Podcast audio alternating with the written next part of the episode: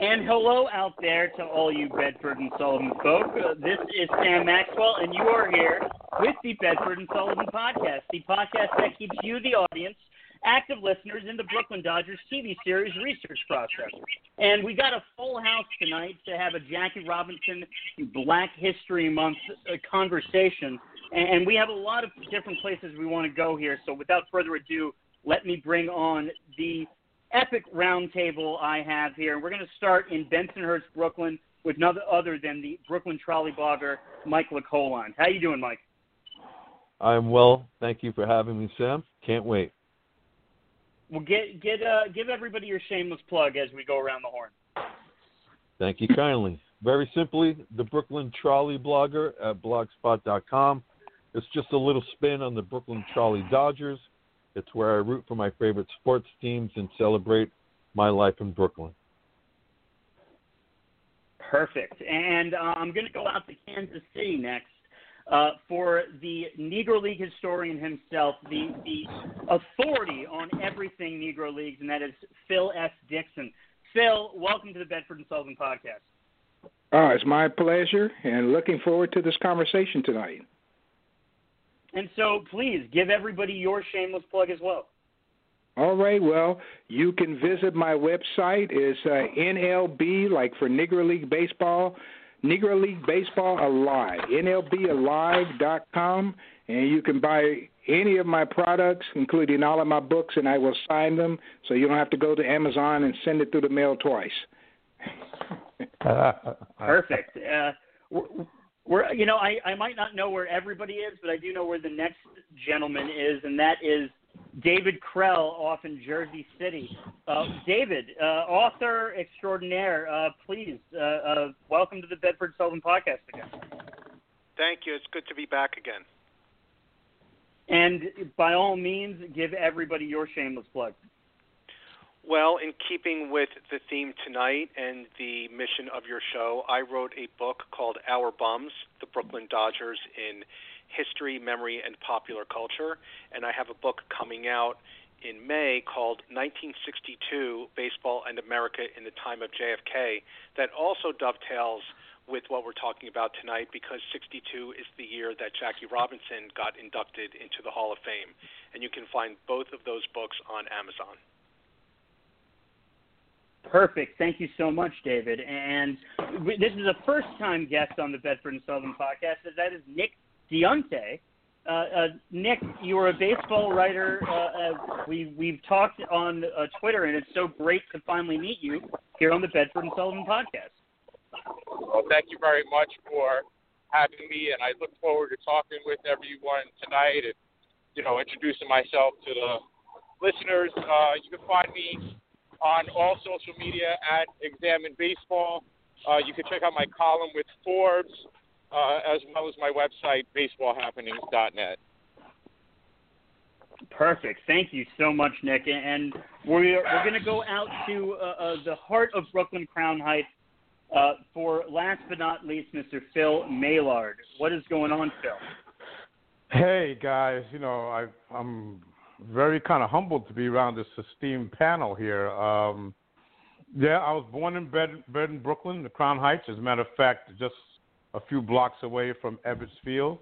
And uh, I've been in the film and television business for 30 plus years, music videos, all that kind of stuff, working on documentaries currently. Excellent. Well, Phil, I'm going to start with you, and we we kind of we we talked about this as a Jackie Robinson Black History Month conversation, talking about the Negro Leagues and everything. Um, but I, I want to start with this story uh, from my Lyft driving, and it, it was it happened in Newark, and I, I had a couple young ladies in the car, and we were I, I was I, I remember they were complaining about a subject. It was obvious that they were talking about they were only in high school and they were talking about not liking particular subjects and uh, the, the the conversation about race had not come up. Nothing about race had come up when I asked them. Well, if you had your wish, if you could study anything in school, what would it be? And I remember that one of them said, "I would study Black history. They don't give us uh, anything regarding Black history enough, and the only time we talk about it is in February. So, uh, you know, with, with starting this conversation, why is it that we're only supposed to be talking about this for 28 days out of the year? Well, I, think, uh, I have to oh. say that for me, uh, Black History is 365 days out of the year. Um, you know, because history is all around you. Of course, I'm African American, and so uh, whether you're watching TV, uh, there's there's history there. You know, there's history in education, there's history in medicine, there's history in economics. All this history is around you. So uh, if academia is only talking about a 28 days out of the year, you'll never squeeze all that really good history in 28 days of the year. And there's so many things that they are using that were invented by black people. They have just no idea. You know, you know, just simple things. And so, uh, yeah, it should be year round, and, and I think people should begin to think of history itself as being year round. You know, African American history included.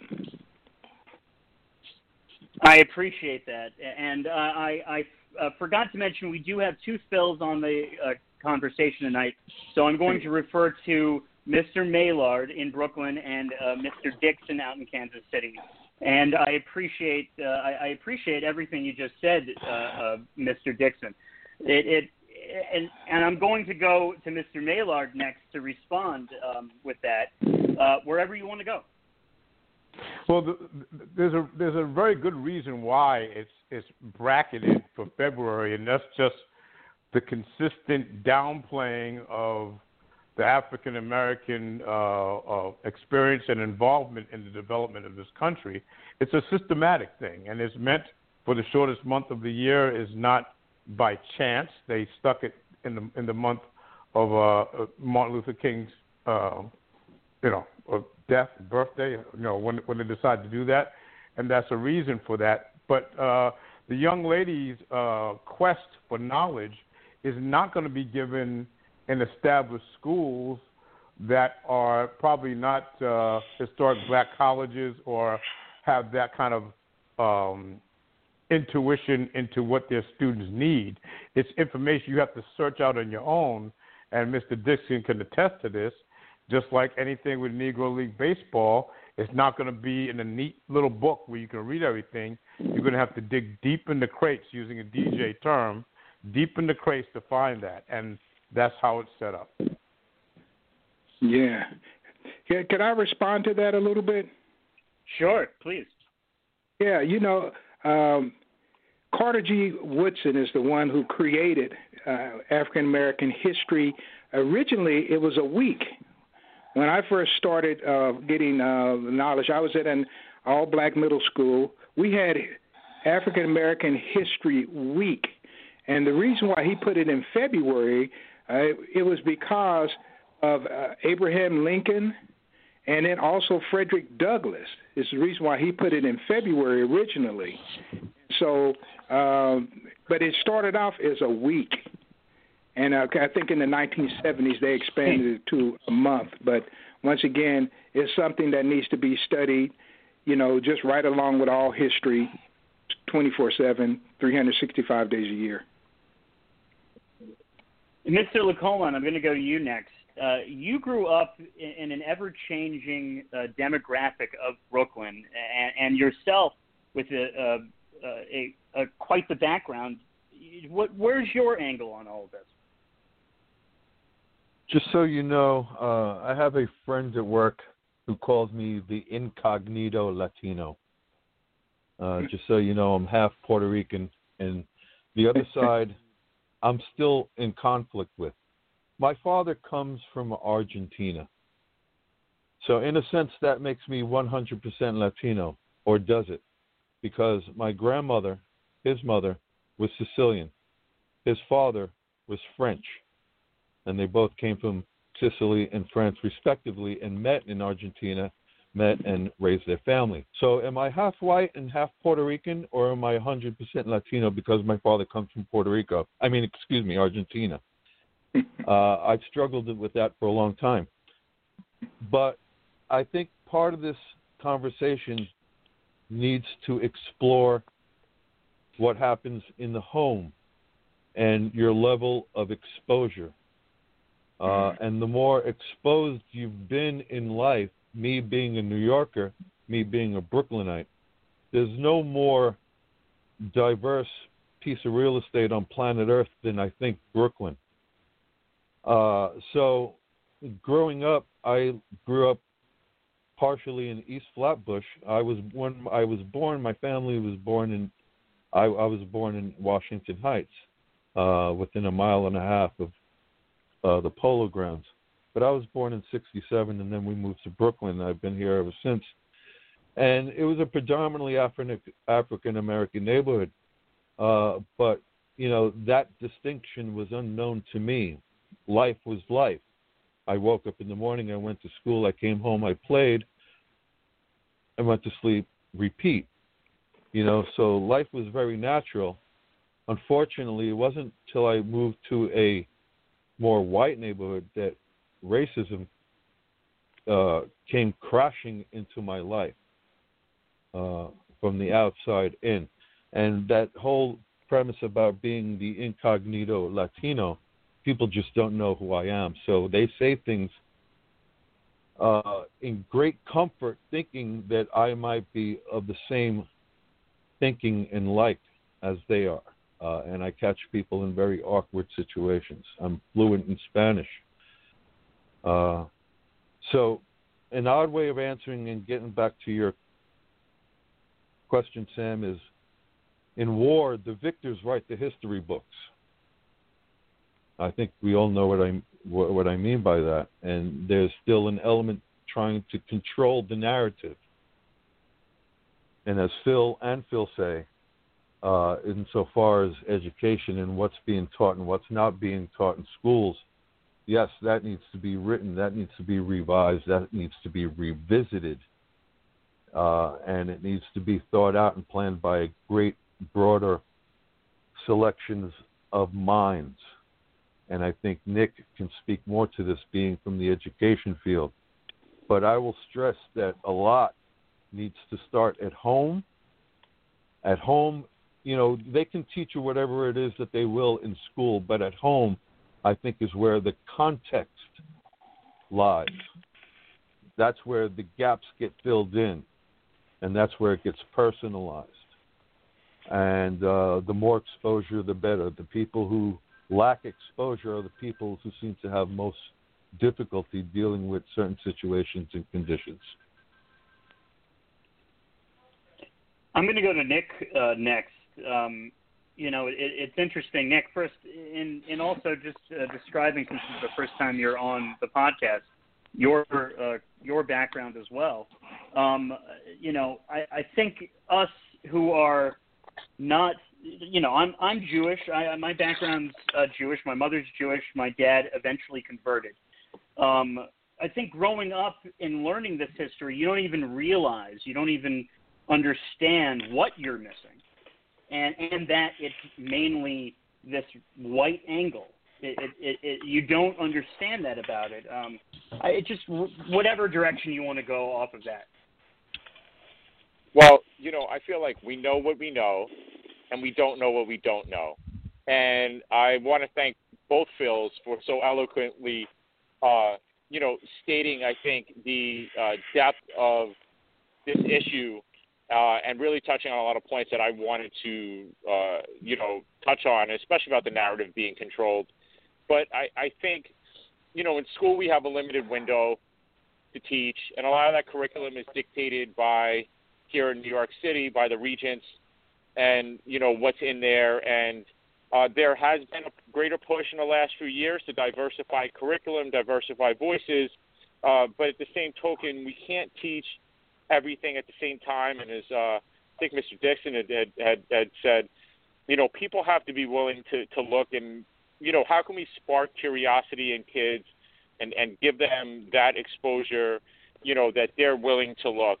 Uh, I could speak on my own experience coming up in high school when Ken Burns' baseball came out and how Buck O'Neil sparked my curiosity to really start taking a huge dive into the literature And you know, I've I've told this on you know other shows that you know I knew who Josh and Satchel were, but I didn't know you know who the Buck O'Neills uh, you know of the world were, and and the people that weren't the superstars. And uh, I feel fortunate that so many authors, you know, worked hard to capture that information. And as you know, uh, a baseball player myself, uh, to you know be enamored with the sport and then learn about this other side that wasn't in you know the historical encyclopedias really opened up a new world. And so i was curious about it. And uh, you know when we talk about celebrating black history uh, it is an everyday thing but you know we can apply that to all other cultures right? And i think the bigger question is how can we spark a curiosity and an interest for for young people uh, to be willing to uh, yeah dig in the crates and and get their fingers dusty uh, and you know see what else is out there. And uh, we're fortunate to live in a time where the internet is at full scale and uh, social media is prevalent and uh, information is at your uh, fingertips. And there are so many great people uh, putting out um, just rich information. And you know, as we see with MLB and uh, you know the recent announcement that like stats are still being dug up that there's people willing to do the legwork, and uh, I think young people have so much more at their disposal uh, with the ease of technology that I think this is a really golden time uh, for people to dig in, and that so many more voices are being amplified uh, through social media, uh, positive and negative. But there is a positive of that, you know, people who didn't have a voice now really do have a megaphone through all the channels that are out there. Well said, Nick. I, I appreciate that. And, and uh, David, I'm, i want to go to you, but before we do, uh, Mr. Maillard has to go. And, and the thing is, David, first off, I appreciate that you helped trigger this conversation. Um, but uh, before we go over uh, to you, um, I'm going to go back to Mr. Maillard. And, and a big part of this conversation we wanted to have, of course, is Jackie Robinson. So, in, in everything that we've just said, as well as in the context of Jackie Robinson, uh, Mr. Maillard, go ahead. You know, one of the things that that Jackie had that helped him survive uh, his ordeals, not only uh, in getting into Major League Baseball, but throughout that time in America, and I'm sure Mr. Dixon can attest to this, is is a great sense of self-esteem, uh, and and that is one of the things that what Black History does with people, uh, uh, uh, young black people, is they let you know that you belong to something much greater, and so you have a sense of self and, and the self-esteem. And Jackie was the right person at the right time to have that. He dealt with uh, being in the army. He dealt with uh, being at the university and playing in, in, in, in, multiple sports. He dealt with all those things, and he dealt with it uh, with class, dignity, but with a real sense of self.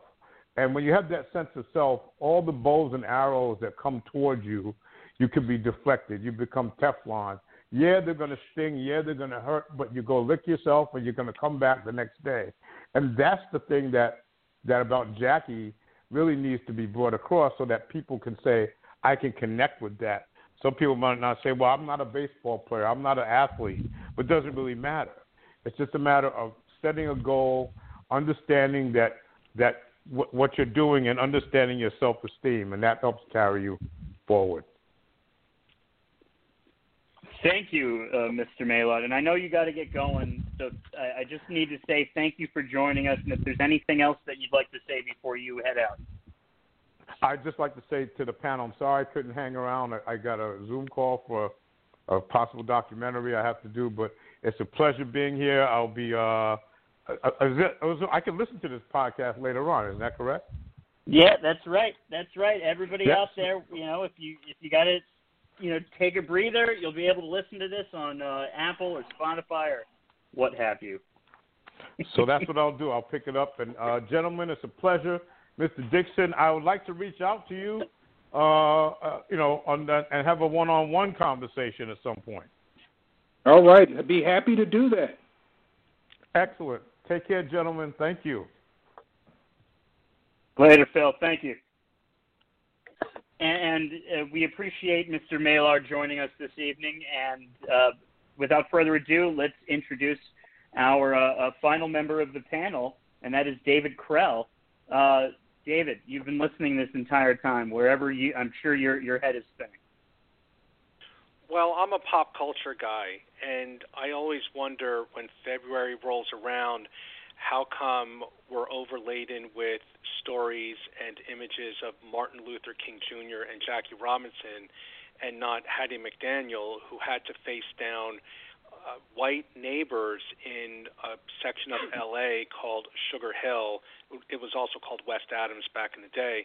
Uh, there were white property owners who did not want her there and tried to uh, force her out, and the court uh, it went to court, and the judge threw the case out, and uh, subsequently a Supreme Court case outlawed restrictive covenants. How come we're not talking about Thomas Carter? Thomas Carter was a cast member of The White Shadow, and the creator and executive producer of that show was Bruce Paltrow, Gwyneth's father. Well, Thomas Carter was relatively young, black actor, and he wanted to direct and Bruce Paltrow gave him a chance to direct. And what else did Thomas Carter direct? He basically created the template with Michael Mann for Miami Vice. He shot the pilot. He directed the pilot. How come we're not talking about a guy who revolutionized television? Because that was really the MTV generation. There's a, a, a story that Brandon Tartikoff, the head of NBC, wrote on a napkin MTV and Cops well, that's what that show was, and Thomas Carter was a big part of it. The not the next year, I think the uh, the following uh, two years following, he directed a miniseries called A Year in the Life. He's a tremendously important director in television. Kevin Hooks was also a, a member of that uh, the White Shadow cast. He became a director. Paris Barclay has been in just about every show you can imagine since God knows when. And you're talking about creators, black creators, who don't get enough notice. But I think it goes deeper, and we've talked about this on and off the air. Pop culture, entertainment, sports don't get enough credit. We we talk about Jackie Robinson. How come we don't talk about that? It took almost 30 years for there to be a black manager. It's not so much what has been accomplished; it's what hasn't been accomplished, or why did it take so long for other things to to get accomplished. Hmm. I'll go back to you, Phil, after that. well, okay, uh, this is Phil in Kansas City. Uh, deep conversation, but it's right on point. Uh, you know, uh, interesting thing. Uh, maybe back in 1992, uh, there was a movement trying to make a, a Negro League movie, and uh, they flew me out to Hollywood to Columbia uh, uh, Columbia Lot to speak with the producer of the movie, and it ended up not getting made.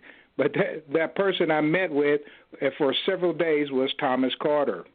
So, so I'm I'm definitely definitely with filling you on the him being a pioneer uh, in, in the whole thing. But yeah, there's so much history that does not get talked about, and then also even when you talk about you know black baseball players, I know when I came along and and I started to look at the subject real hard. This was in the late 70s, early 80s. I'm in my early 20s, and I'm looking at it from a black perspective, which is quite a bit different. And because there there weren't a lot of black writers who were maybe approaching the topic quite the way that I did, but I noticed they might talk about a ball player, but the ball player never talked about his family. You know, uh, you didn't know anything about the ball player except he played ball. He was not like a human being. With you know, you didn't know what he was interested in. You didn't know a whole lot of things. And then when they showed you what he was interested in, it was always stuff like cars or so, some kind of um, worldly type of things that uh, they wanted you to see. So they were painting a picture of right. the black athlete and and uh, also, I might mention too another thing that I tried to break up, and I think I did it pretty successfully. Was they only talked about certain athletes? So uh, if if you're talking about baseball, they would talk, uh, and you're talking Negro League, they would talk about uh, Satchel Paige, Josh Gibson, you know, Cool Papa Bell, Buck Leonard. But having played baseball, I know that no one man is a team. And so when I came along, I began to talk about all the other guys on the team, and of course now that happens quite regularly. But but back then it was uh, not happening very often. I might also mention too. I was as a kid I collected baseball cards, and even there was racism even in the baseball cards. And to show you how show you how it goes. Uh, Jackie Robinson, 1952 Topps, a baseball card you know, you can probably buy that thing for a hundred thousand, hundred thousand dollars, and that's the uh, excellent mint, just like it came off the factory run yesterday, right? But the Mickey Mantle recently sold for five point two million dollars. Now, keep in mind, Mickey Mantle card in the 50, 52 Topps set is card number three eleven. Card number three twelve is Jackie Robinson. So how do you get uh, five point two million and the other one less than 100,000. And then you, you look at the, the lives of those two players and you compare them, there's no comparison. And so it's this is all part of the culture and the, the oppression that's a part of America that we need to be uh, putting under observation and working to uh, change and, and get people to understand maybe what some of the issues are these little details you pick up on uh, are just magnificent. And it's just in every single not just like the modern time the way it gets sold but the the fact that they you know seemingly deliberately uh, or subtly put his number behind in the actual pack of 1952 uh, mike you've had an entire year of studying the negro leagues in light of the 100th anniversary of the Negro National League. Uh, go ahead. Well, I'll just pick up where you guys are leaving off. Uh, Jackie Robinson, you just mentioned the number, and Phil says that this conversation needs to be greatly expanded. Sure, and, and my my point here, and I'll expand about it, is MLB's attempt to just pat itself on the back, which is to me a little bit aghast. I don't think they quite know what they're getting themselves into. And on that note, I think they better prepare themselves to really, really uh, make a best effort Negro League Baseball into the great narrative. Uh, so, baseball fans, sure, we know about Jackie Robinson desegregating baseball in 1947. Who's controlling that narrative? Baseball fans will delve a little deeper and look up the Montreal Royals. Who's controlling that narrative? But how many people know that Jackie Robinson played for the Kansas City Monarchs? How many people know, Sam, you mentioned numbers. We know he was number 42, but how many people know he was number five for the Kansas City Monarchs? We like to shed light on the fairy tale we like to talk of Cinderella at the ball. But what about all the pain and suffering that she endured with her sisters? We don't talk about the Jackie Robinson narrative leading up to what happened in 1947 or even 45 and the conversations that he had with Branch Rickey. Way before Rosa Parks, God bless her soul, but way before Rosa Parks, Jackie Robinson was on a bus in Killeen, Texas, and the driver told him, Get your ass to the back of the bus. And Jackie resisted. And this is while he was in the military at Fort Hood. And he was brought up on court martial. And Jackie said, Wait a second, my unit just got desegregated. And he was cleared and subsequently discharged honorably. You see, but this is part of the narrative that's so neatly concealed, hidden away, not talked about. All MLB wants to do is look, we broke the color barrier. Well, what about the narrative leading up to that? What about the narrative as Phil left off before he exited the show uh, about character, personality, delving into their personal lives? What about that? How many people know that Jackie Robinson, and I say this with a big smile on my face, was actually an antagonist? Amongst his own peers. Going back to the Kansas City Monarchs, he replaced the shortstop named, Jesse Williams, who was an all star and perhaps the most popular player on the team. Do you think that went over well? No, but Jackie had the uh, the wherewithal to not only deal with his contemporaries, but everything that lay ahead of him.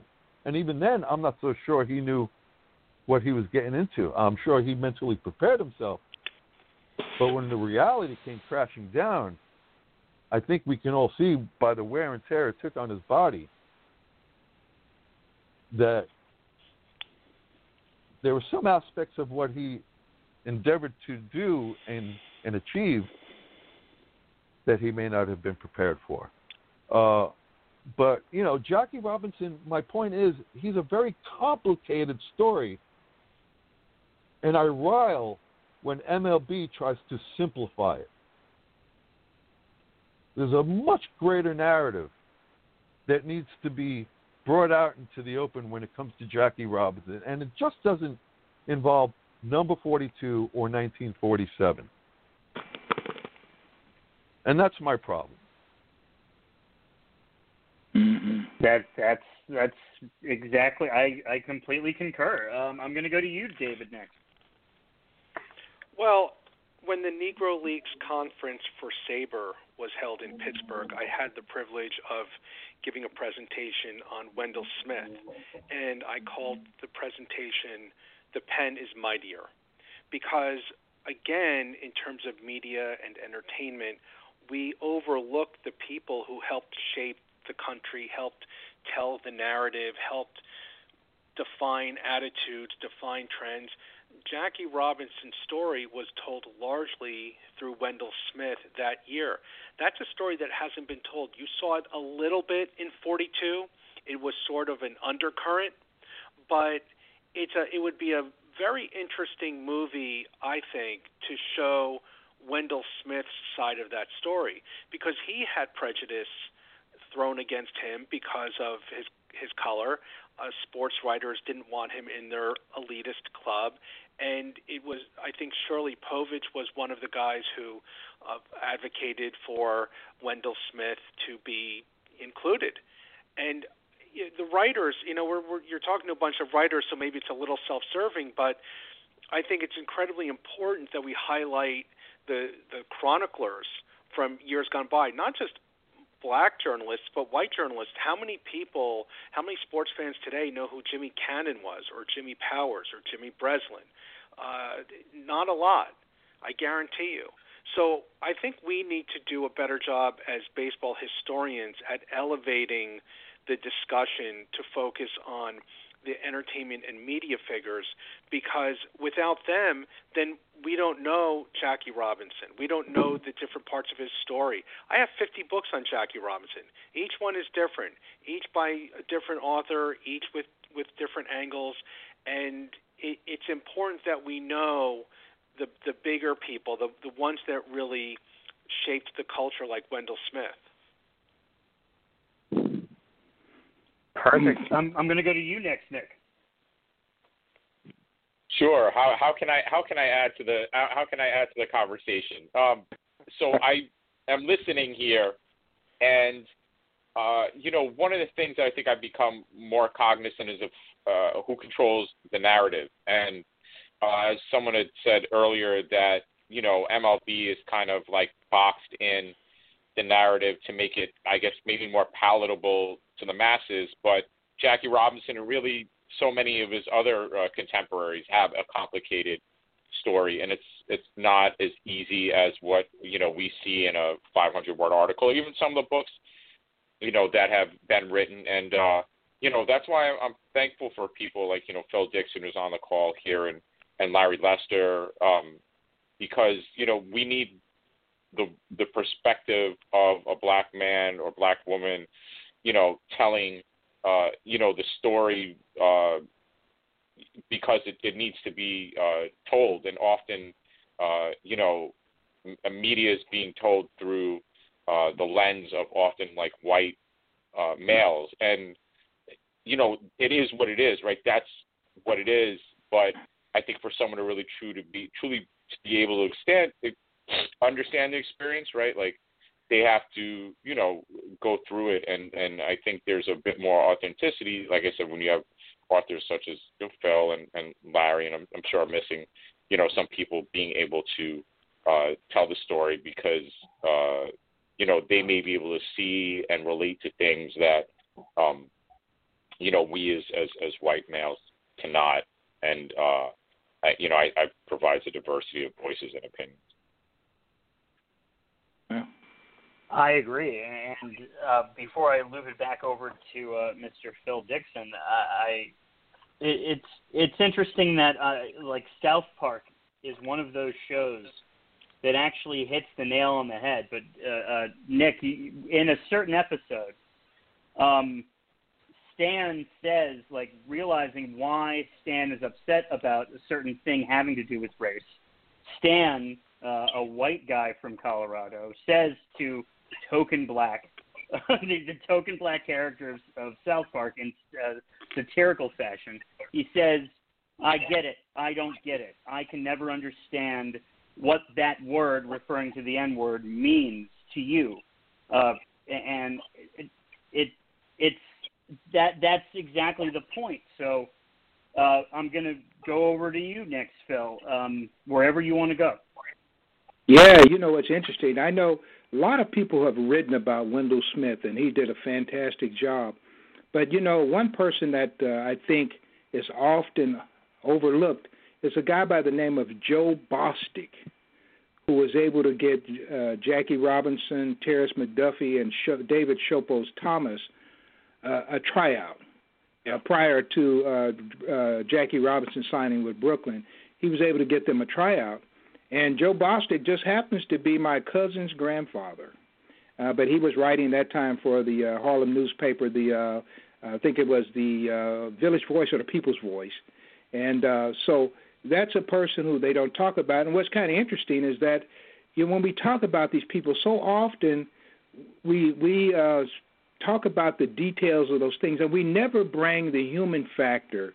You know, uh, and and a lot of these stories, I've talked to many uh, uh, black writers over the years who lived in that period and what they experienced. Uh, was it was, it, you know, a lot of these people were experiencing the same types of oppression, and and even when you talk to the monarchs, I was fortunate here to live in Kansas City, and um, and and knew some of the monarchs who played with uh, Jackie Robinson. Matter of fact, uh, Booker McDaniel, he died in my hometown. He lived in Kansas City, Kansas. He was on the team. Uh, of course, uh, another one that uh, people know, Hilton Smith. I had the honor of interviewing him. Uh, I knew Jesse Williams very well. Matter of fact, I wrote his obituary and uh, knew Jesse Williams. And of course, you couldn't talk to those guys without talking about the Jackie Robinson story and w- what happened when he was uh, on the team and uh, for that period in 1945. And uh, it was quite interesting because Jackie had a lot of uh, conversations with Dizzy Dismukes, who was kind of pretty much locked into what black baseball had been, and then Jackie was talking about what it could be in his eyes, and you know him coming from California, he maybe had a different way of looking at it than maybe some of these people who came from the South or even from my hometown of Kansas City, Kansas. Uh, I might mention um, where I live in Kansas City, Kansas. Um, we were 60 miles from Brown versus Board of Education in Topeka, Kansas, that landmark case. But even though I'm only 60 miles away in the same state, I don't even have a white teacher till I'm in the eighth grade. I never even had a white student in my class until I'm in high school in the tenth grade. So uh, you know, all these are stories just waiting to be told, either from the major league standpoint or you know just just life in general. Uh, that's why I'm thinking Black History, and I'm knowing is 365 because it just never stops. Well, that's that's an interesting place to go, and I'm going to go back over to you, Phil. Uh, you know, I, I think we've done a lot of of chatter, of course, about all the knowledge you have regarding the Negro Leagues. Um, but if you could maybe touch a little bit on your story, you you just uh, uh, touched on not having a, a, a white teacher till how old were you? Uh, I was in the uh, the first white teacher I had I was in eighth grade. Didn't have a, a white student in a grade. class in the tenth grade. So, uh, what was Kansas your experience Kansas, like prior, prior to that? Yeah, it was. It was uh, I lived in a segregated community, no doubt about it. Uh, uh, everything I knew was black. I played sports. We had all black baseball teams. And what's interesting is uh, we came from uh, my community, and we would go out and maybe I think one year I was 15 or 16. We were in the Mickey Mantle League, so we would go and we would go as, as 60 miles away in small and play uh, white kids in small towns who were and there were a lot of towns in this league. And when we left our our park, which is all black community, we had not one ounce of inferiority. We knew we could beat anybody and and we did beat it. we did beat them in their own park sometime twenty thirty to nothing they had the best kids from their town and we were just one little area from our town but we had black coaches who believed and instilled in us that you were as good as anybody and if you're at your best no one's going to beat you and those are the attitudes we took so even though we had an all black community we didn't face inferiority because there was no one else there to tell us that you couldn't do it. We didn't know it because we just didn't run into it. But when once you left that community in high school, I started to see it. I started to see it, and it was quite confusing at first because it didn't make sense. And even to this day, sometimes oppression is very confusing to me, even though I know the origin of it.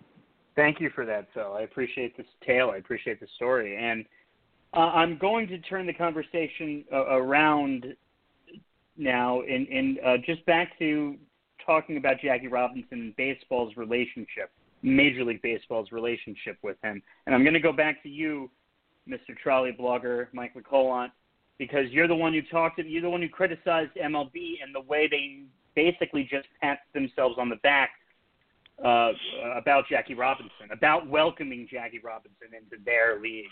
So in that is this is the fact that the the way you believe they ha- have not done enough regarding the Jackie Robinson story. Is that one of the reasons why Larry Doby, uh, Larry Doby doesn't get enough credit on the American League side of things?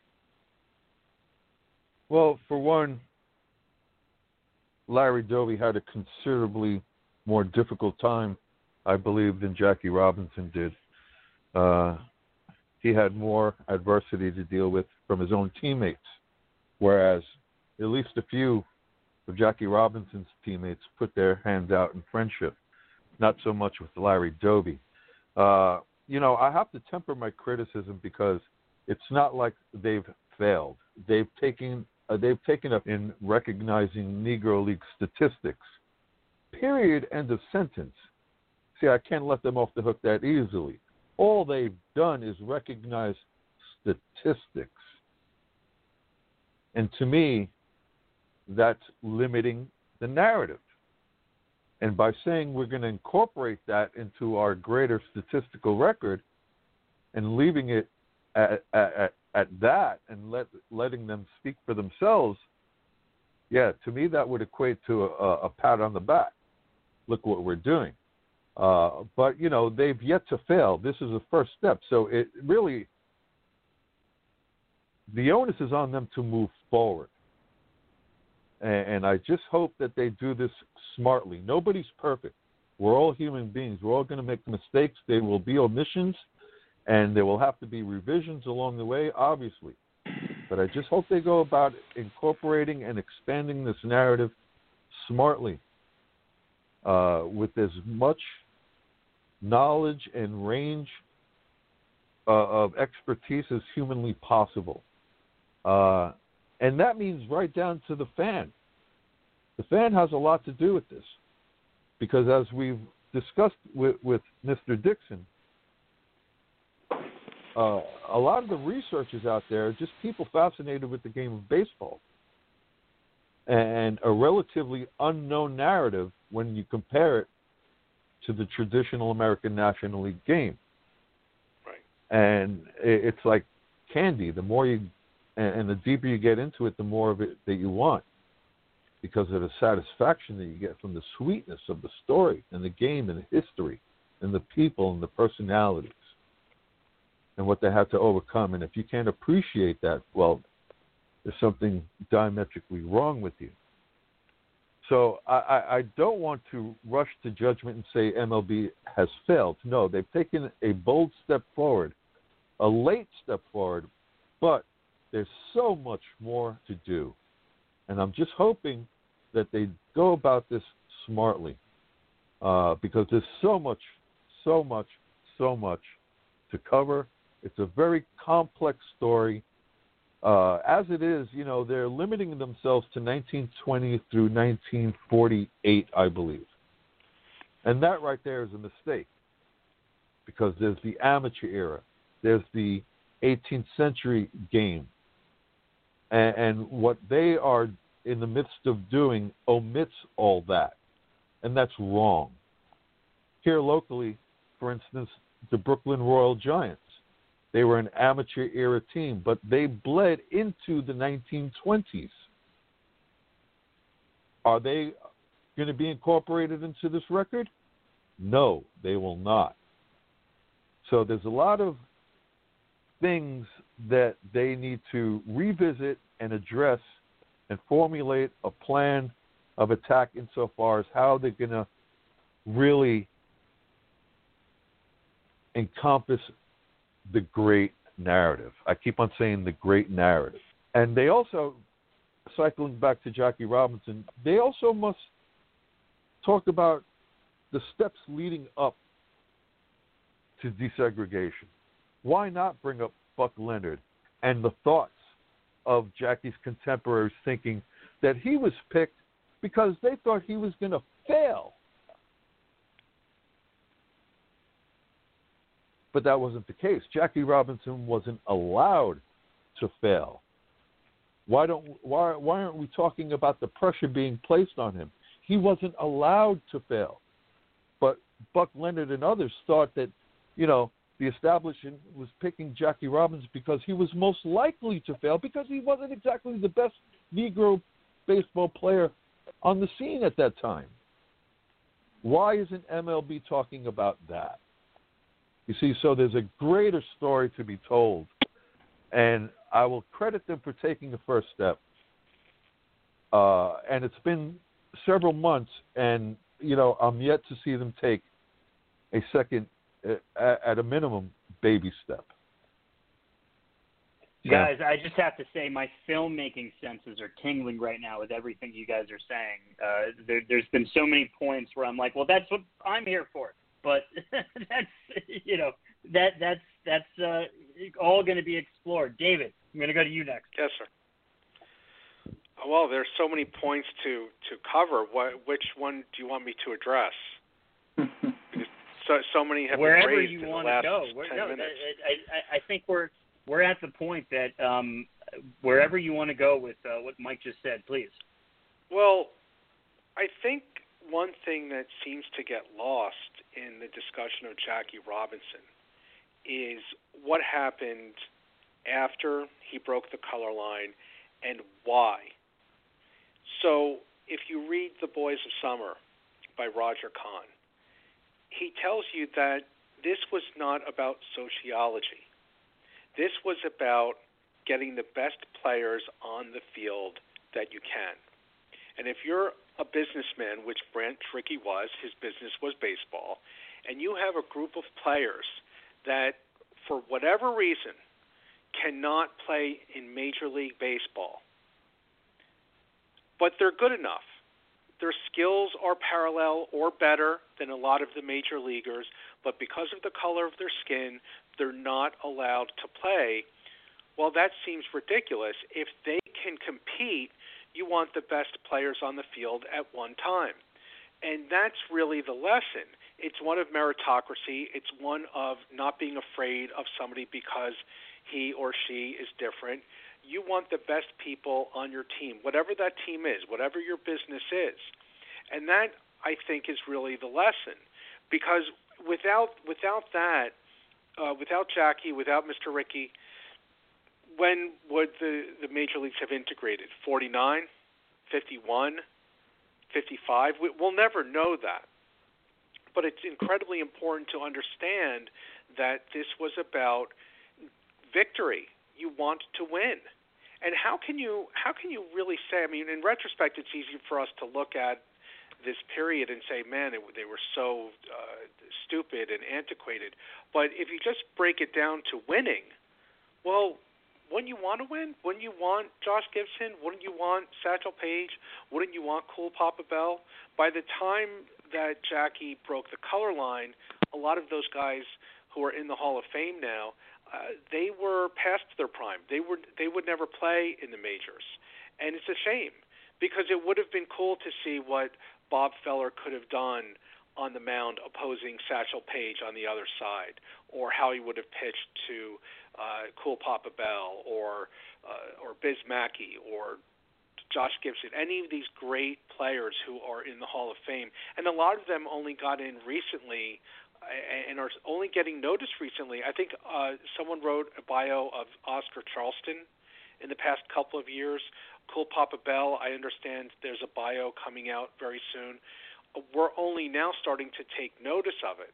And relating to Mr. Gibson, I didn't know that he died at the age of 36 until I saw the HBO movie Soul of the Game in the mid 90s.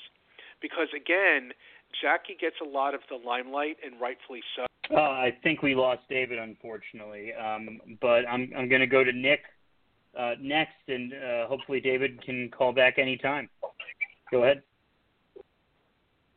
Yeah, I, you know, I, like I said, the last thing, I'm really doing a lot of listening, and and I would I would love if you directed me somewhere because you know it it, it yeah. feels like people have their own thing that they want to talk about, and um, I I I think I'd do better if, if I kind of responded here. So if you have something you want me to yeah. expand on about Jackie, like I'd I'd love to take it there, but I don't have something you know that that's in line without just kind of going off on a tangent. So I'd love to support the conversation, but yeah, if there's there's something no, for you, sure. you feel I, I can add, I think, please add. I think I think in, in within that, I'd like to keep the Larry Doby conversation uh, going. Um, it, it was interesting what Mike was talking about how you know how dramatized it basically has been the support that Jackie got, even in light of non-support, uh, which is also dramatized. The non-support is also dramatized.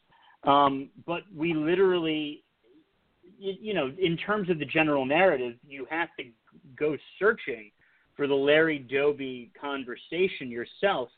Whereas with the Jackie Robinson conversation, it's kind of hard if you're a diehard baseball fan not to inter- intersect it. So where where are you? Where have you fallen in your research on Larry Doby? Uh, you know, that's a great question. I had the chance to speak to Eddie Robinson earlier this year. Uh, Eddie is uh, 100 years old and is the uh, oldest living uh, Major League Baseball player. And, uh, you know, Eddie had to uh, lend Larry Doby his glove uh, to play first base uh, because that's where Lou Boudreau put him. And, uh, you know, some accounts uh, Robinson had said that you know he was not happy about that, and when he wrote his book maybe about eight nine years ago, he said it's because he just wanted to play, and it's it's difficult now, right, to call him on it and maybe say, you know, was that really the case, you know, in in uh, in 1947, but. Uh, Doby was largely by himself, right, and and and isolated, and uh, I think his side is not told uh, enough other than a footnote as, oh, well, Larry Doby integrated the American League. And, um, you know, it wasn't until a few years later when when the Indians, you know, started to further integrate that he had some support. But he was opposite of like Satchel, right? Like Satchel was, you know, uh, you know, otherworldly, and and and Doby was more quiet and reserved. And uh, even you know with the managing, right? Like uh, you know, Doby was really in line to be uh, you know the first manager, and, and right, and and you know Frank Robinson, right, like got ahead of him, and uh, I, I just think because Doby was always like second, his story is told in a very secondary way, but.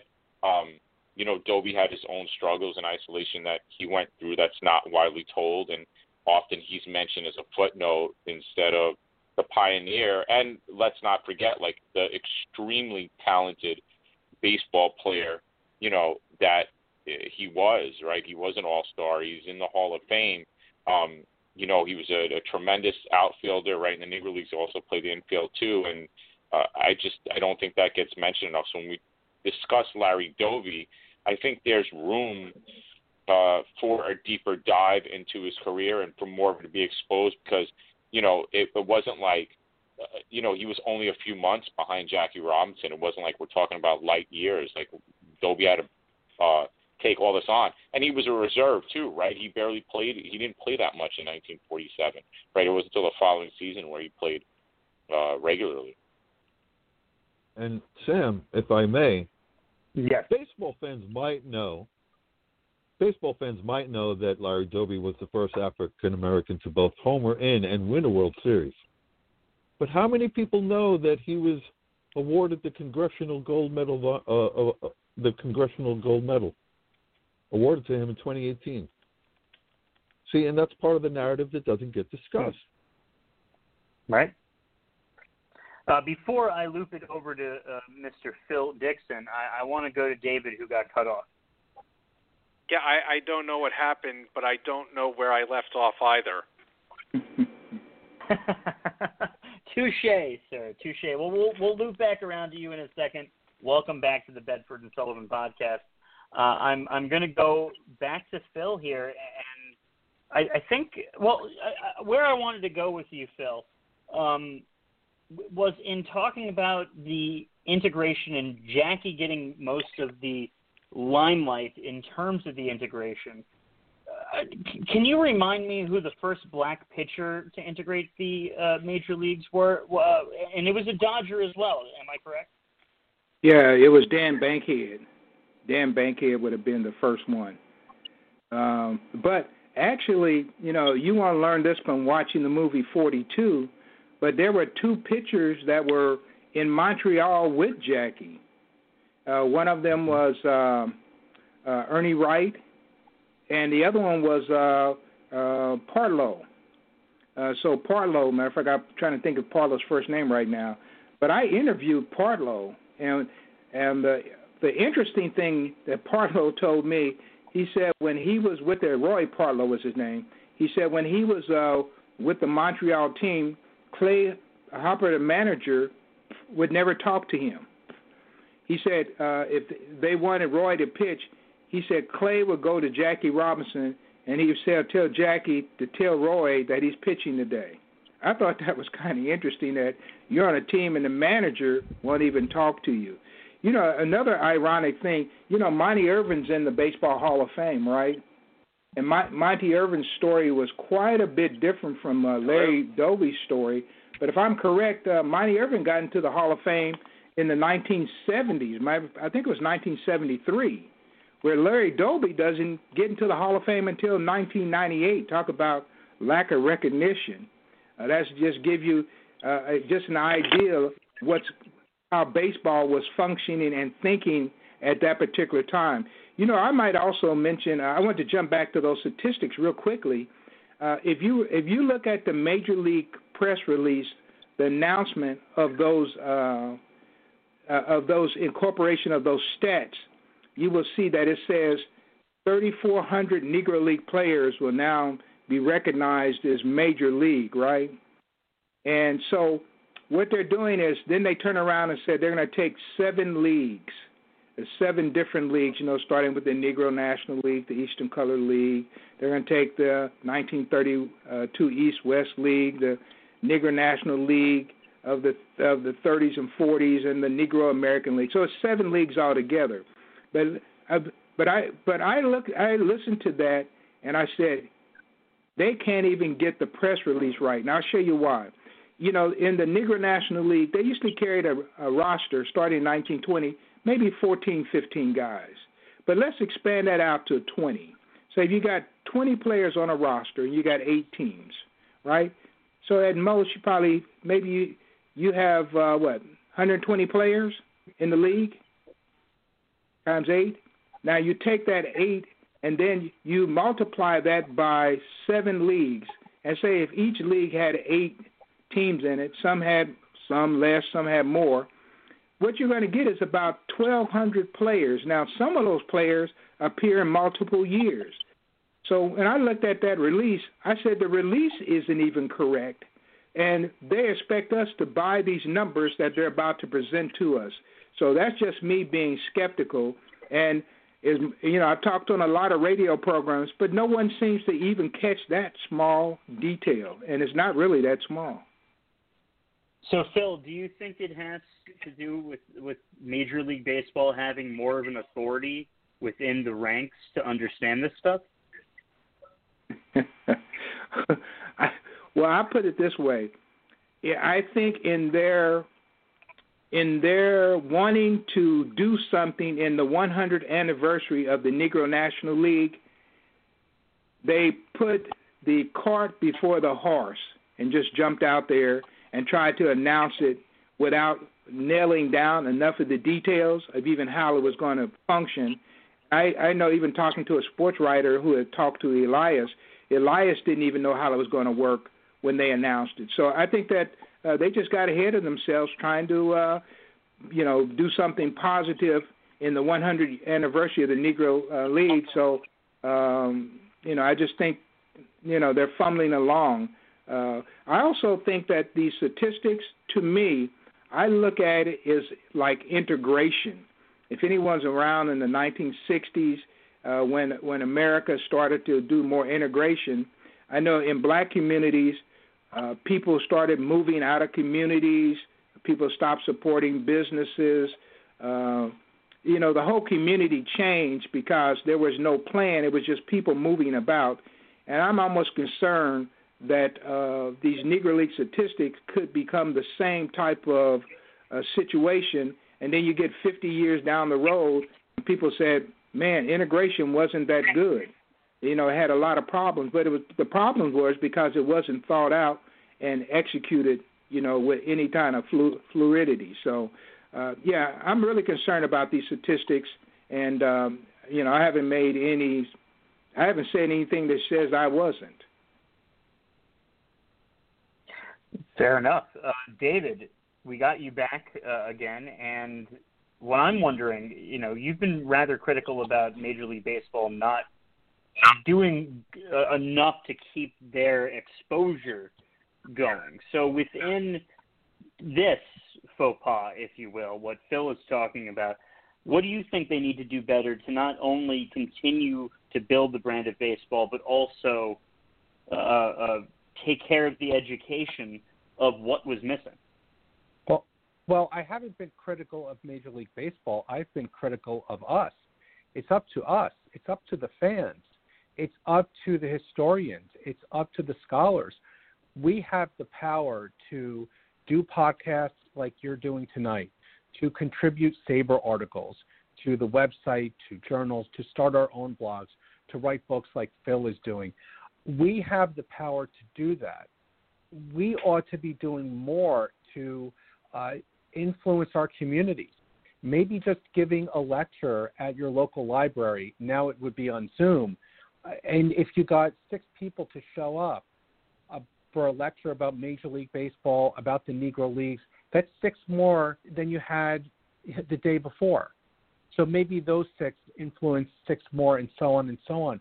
We need to do a better job. If if we wait for Major League Baseball or the Hall of Fame or the Negro League Museum to do something, we'll be waiting for a long time because they have an agenda they have a to do list that's a mile long. They have priorities that we don't know about. So it's very easy for us to pontificate and say, well, they should do A, B, C, and D, and then the rest of the alphabet will fall into line. Uh, we need to propel that conversation. And one of the great things about SABR, Sam, is that you have the freedom to talk about these things. Now, granted, you're talking to like minded people, but hopefully you get enough of those people together and maybe you can break through to something mainstream like being asked to guest lecture a class for Black History Month or write an op ed for your local newspaper or write a book that combines uh, race with what's going on in America, race in baseball plus racial diversity and racial attitudes at the time of the Negro Leagues. So we have an abundance of opportunity. We have the freedom to do it. We can't do everything we want, but we can do something. And I think it starts with things like this podcast, just talking about it, just talking about possible solutions is a great step forward because a lot of people don't. They just shrug their shoulders and they say, oh, well, that's the way it's going to be. It's great, by the way, that the Negro League stats are going to be uh, officially considered major league stats, but at the end of the day, they're stats. I want to hear stories. I want to hear the stories. And we need more writers, not less. We need more stories. If I have 50 books about Jackie Robinson, there should be 50 more. We should keep talking about these types of issues. And it's not just a racial divide, there was also a northern southern divide. The, these Negro League teams, by and large, were in the South. There were some in, in the Northeast, but a lot of them were in the South. That's an interesting cultural topic that I haven't seen discussed too much the geographical diversity. Well said, um, Nick. You know, usually with first-time guests, we like to get kind of a breakdown of their baseball history and and also general personal history. Um, so, within the context of your fascination with Jackie Robinson as well as the Negro Leagues, how did you come about to discover this game? What is your background? Uh, to the game, I mean, I grew up playing it. I grew up here in uh, in, in Queens, New York, and you know, I, I, I played the game in, in little league, in high school, and college, and adult leagues, and um, a little semi-pro, and uh, you know, so I've always been playing the game. So, you know, my interest in the Negro leagues was just I was a voracious reader.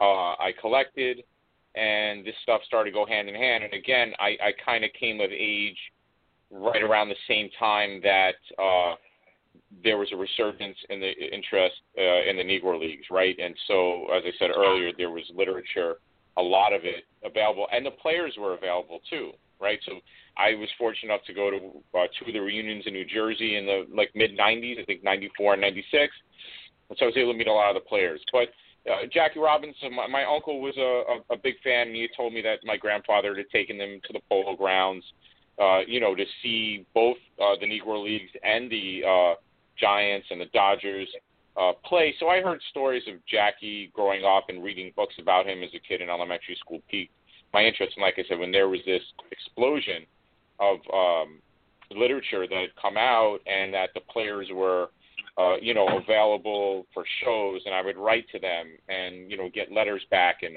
uh, you know James Riley's historical encyclopedia, which is such a wonderful work, and I recommend people who are interested in the league to get that book because it's just so uh, deep.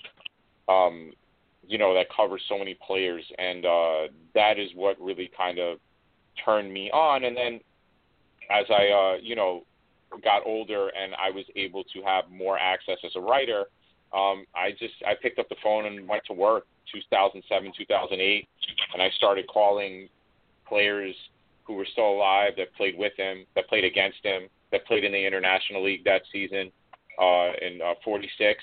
Uh, and I was able to get a lot of stories, and uh, you know, hopefully one day I'll publish all of them. But I've been able to release a lot of them through my own website and other sites that I write for because you know now those guys have passed, I'm able to tell their story. But um, you know, Jackie, Jackie's Jackie, right? And people always have a story about him. Um, but there were also other players that came across and uh, their stories, I think, are equally as rich and interesting for the twists and turns that they had. And, you know, did they get to the majors? Did they not? Why didn't they? Some of these guys were able to cross over and, and you know, languished in the minor leagues for years. And, you know, why did they not make it and other people make it? And then, you know, the whole winter leagues, right? And that's another thing that I think there's room for research and, and amplification on the winter leagues because – they were uh, integrated, and um, you know people have been able to tell the stories from then. So I, I hope that I've answered you know some of my background, and that's how I got into it, and how I've been able to take it uh, farther. Uh, you know, the last 10, 10, 15 years. That's great, Nick. Thank you. Uh, and just in, in Mike, when he was talking about that, and just talking about the game, he was reminding me of the foundation of endurance this game has. Um, and and it, you know, he also just mentioned the winter leagues, which you can obviously touch upon. But in in terms of we're we're talking about the these specific and broad strokes when it comes to Major League Baseball, and I'm thinking that like you know I once I got into this game when I was 13 years old, the summer of '98. I literally read Ken Burns like it was a school textbook, like it was my favorite subject. And, and not to say that is the end all be all that book, but to a 13 year old kid first discovering the sport, it was that that did feel like the end all be all book, and this game has a lot of they they they they're they're basically secretariat to begin with, and and in everything that we're talking about with trying to foster continuation as well as remembrance what does Major League Baseball need to do better? Hmm. What does baseball need to do better? That's a biased. That involves a biased answer because I'm in my 50s and I grew up on a different game.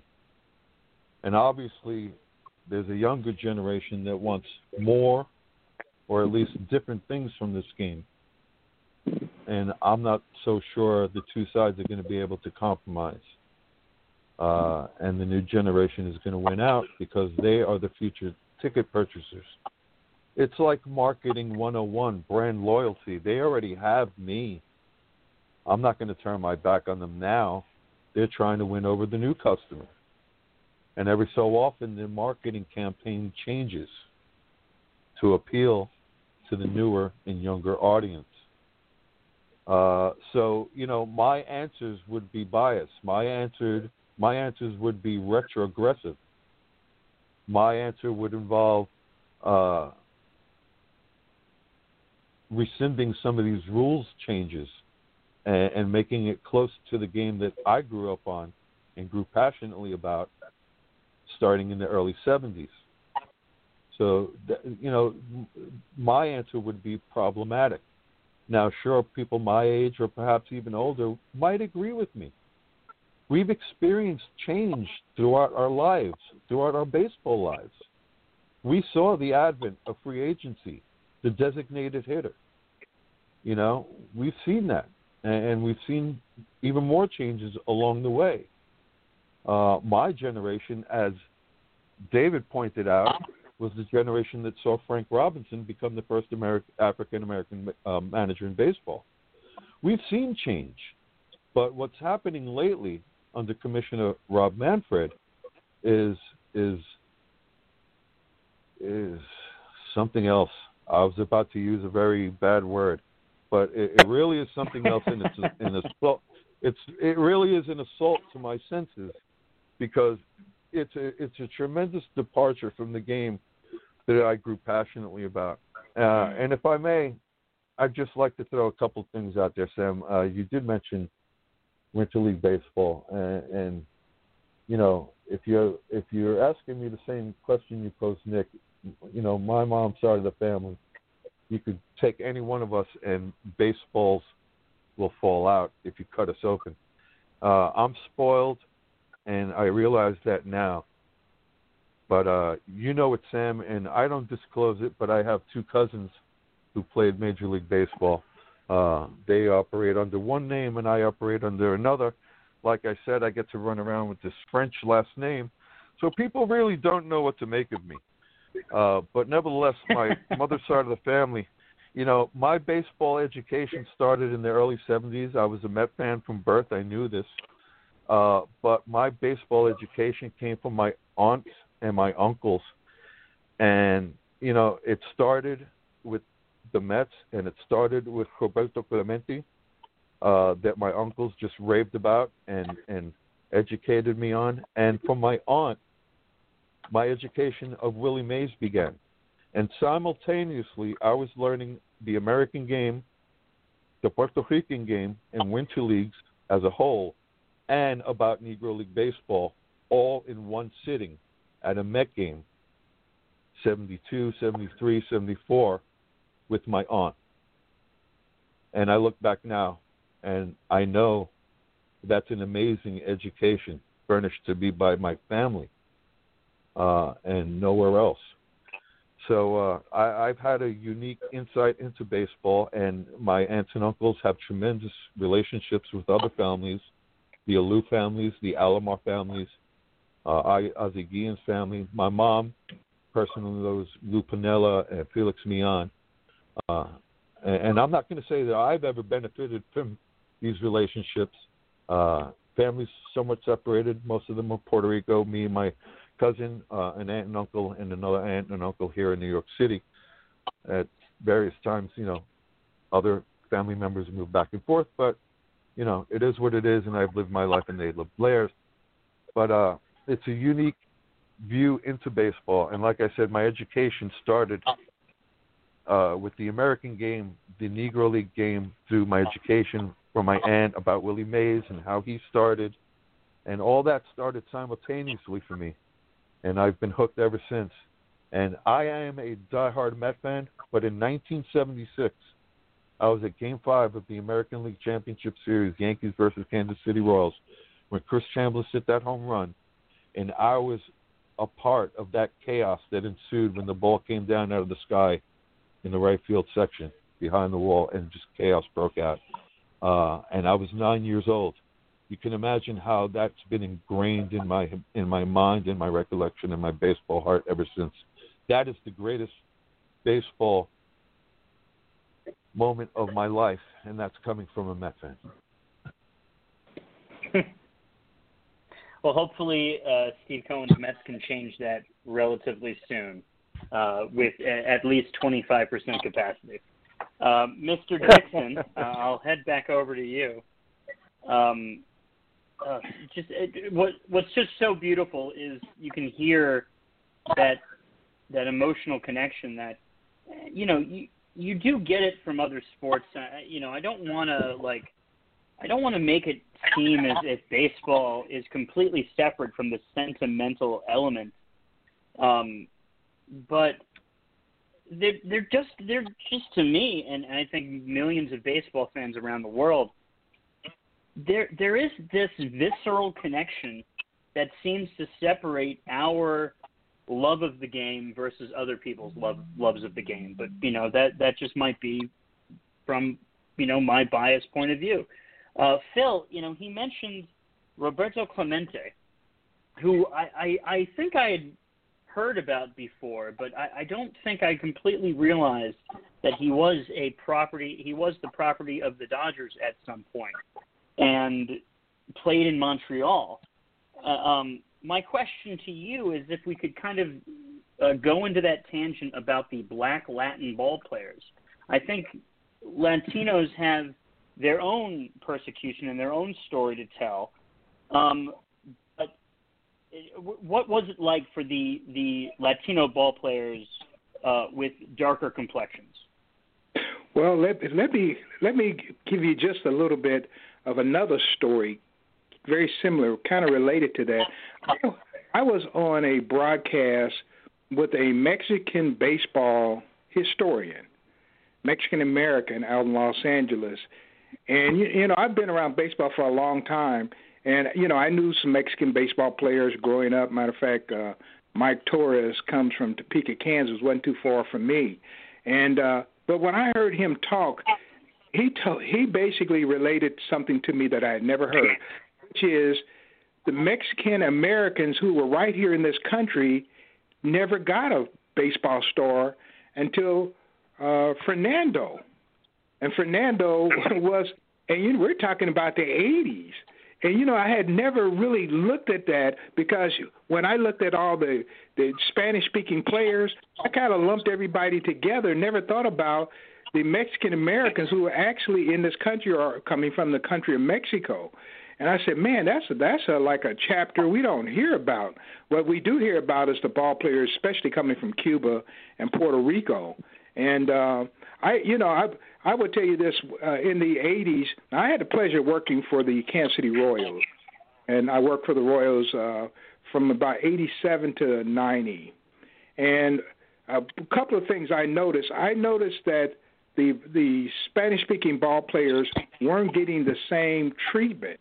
And this was white and black ones. And uh they had no draft down there, so they would get kids who were young, real young, and then they bring them through the minor league system, you know, and you know, you bring you bring 50 kids over here, you know, in your in one organization, and you know maybe to get two or three that are going to remain. But they had a whole completely different system of how they were bringing uh, ball players from the Dominican Republic and Puerto Rico through the minor league system, getting to the major leagues, and and that disturbed me because I didn't realize until I got there and, and discovered that. But I know also for me, uh, especially early on, uh, being a young baseball fan, and I'm I'm kind of mixing a few things up here, is uh, uh, when you talked about how can you, you know, maybe get the game of baseball to maybe right some of these wrongs. But you know, I know they went out and there's a big uh, movement to get academies. But you know, I wish I would have saw them go to HBCUs, maybe put some people in place at some of these HBCUs, and start there and start recruiting black athletes because there's some HBCUs they have baseball, but the whole team is Hispanic, and so you know you kind of figure, okay, how did that happen? And so there's a lot of interesting things going on uh, behind the scenes in baseball, and even some of the urban the urban youth academies. They started out as urban youth academies, you know, in in black communities, and then uh, the the name of urban youth comes off, and it becomes something else, and and less and less black people get a chance to participate, or they're participating in these things less and less and they basically changed the name from Urban Youth. I've seen that happen around, and so Major League Baseball, uh, to me, uh, there's not enough diversity in the game, and I don't think they've done enough to address that. At the same time, they're getting more diversity. They're bringing a lot of players in from Canada, Australia. Uh, there's a few Japanese players. I think there's nine or ten of them that are in there now. Uh, there's some unique things going on, but the African American ball player they've lost them. And can can I share one more thing that I noticed when I worked for the Royals? Sure. Uh, I used to uh, head the Royals caravan where we would go out to small communities and uh, we would take ball players and say maybe we might leave Kansas City, we go to Wichita, and then maybe we drop all the way down there close to Liberal, Kansas, close to Oklahoma border, or we might go up close to Des Moines, Iowa. And what I started to notice is that in all of these towns – because there's I'm hearing some things in here that I typically don't hey, hear. Hey Phil, you there? Hey yes. Phil, you there? Yes. Thank God. Uh, uh, let, let's let's uh, press the reset button. You have been listening to the Bedford and Sullivan podcast. I'm going to go around the horn. Uh, Mike Lecolant, do we still have you? I'm back. David Krell, do we still have you?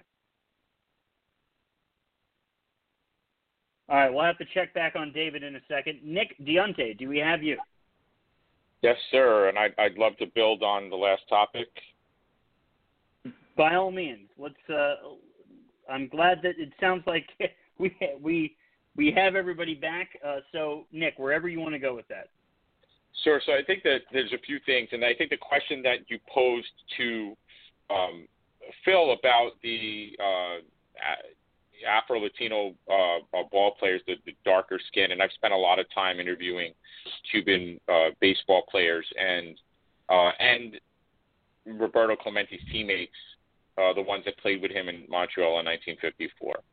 Uh, Orlando Cepeda, I think, said it best in uh, the PBS documentary on uh, Clemente. He said, you know, we as Latinos had two strikes against us. We were dark skinned and discriminated against, and, uh, and we didn't speak the language. And so many players said the same thing, and that they came here and that they couldn't order food, or they ordered the same dish because that's all they knew how to eat, or you know, uh, you know, Vic Vic Power's uh, story about uh, you know they were they were he's like uh, they had him at a restaurant, they were like you know whites only, and he's like, I don't eat white people, something like along those lines. Um, and you know, they had that uh, struggle to put up with, with you know, a foreign language, foreign culture, and uh, the discrimination that they did not face in their own uh, own countries. And that was something that was really difficult to deal with. And then on the other hand, you had the light skinned Cubans, um, who some, you know, had spoke fluent English and they were in the majors before Jackie Robinson because they could pass for white. You know, take a look at the Washington Senators, 1944, 1945 right? They had Cuban ball players due to the shortage uh, during World War II. So, um, you know, Latino ball players have a really big history in this game.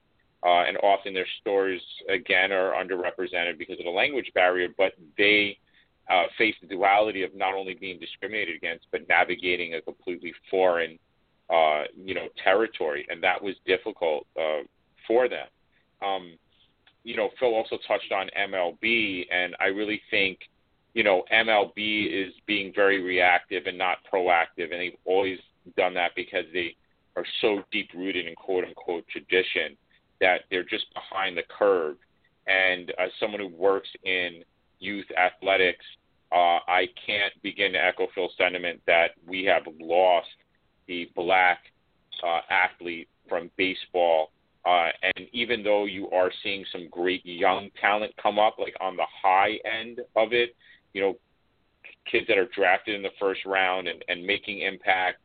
Um, but you, uh, by and large, go to black neighborhoods in urban areas across the country, and the baseball fields are empty, um, and those kids are not playing little league at all, uh, and there isn't a culture of baseball uh, in that community by and large. There, you know, the fans you know the fanship is down and you know um it's mm-hmm. it's really difficult i don't know if mlb will get them back unless they really take steps to lower the cost uh, of the game and remove barriers to access.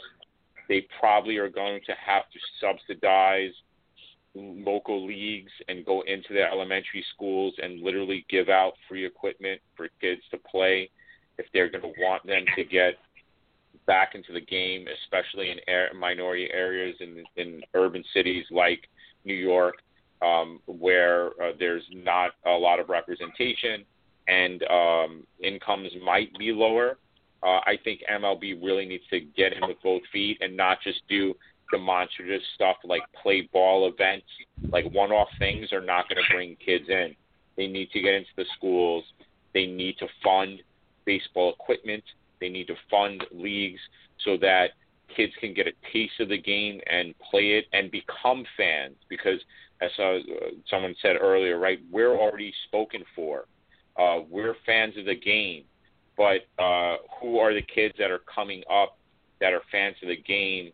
You know and even is someone like francisco lindor here like if i ask in my classes tomorrow morning who knows who francisco lindor is? I'm going to get a lot of blank stares.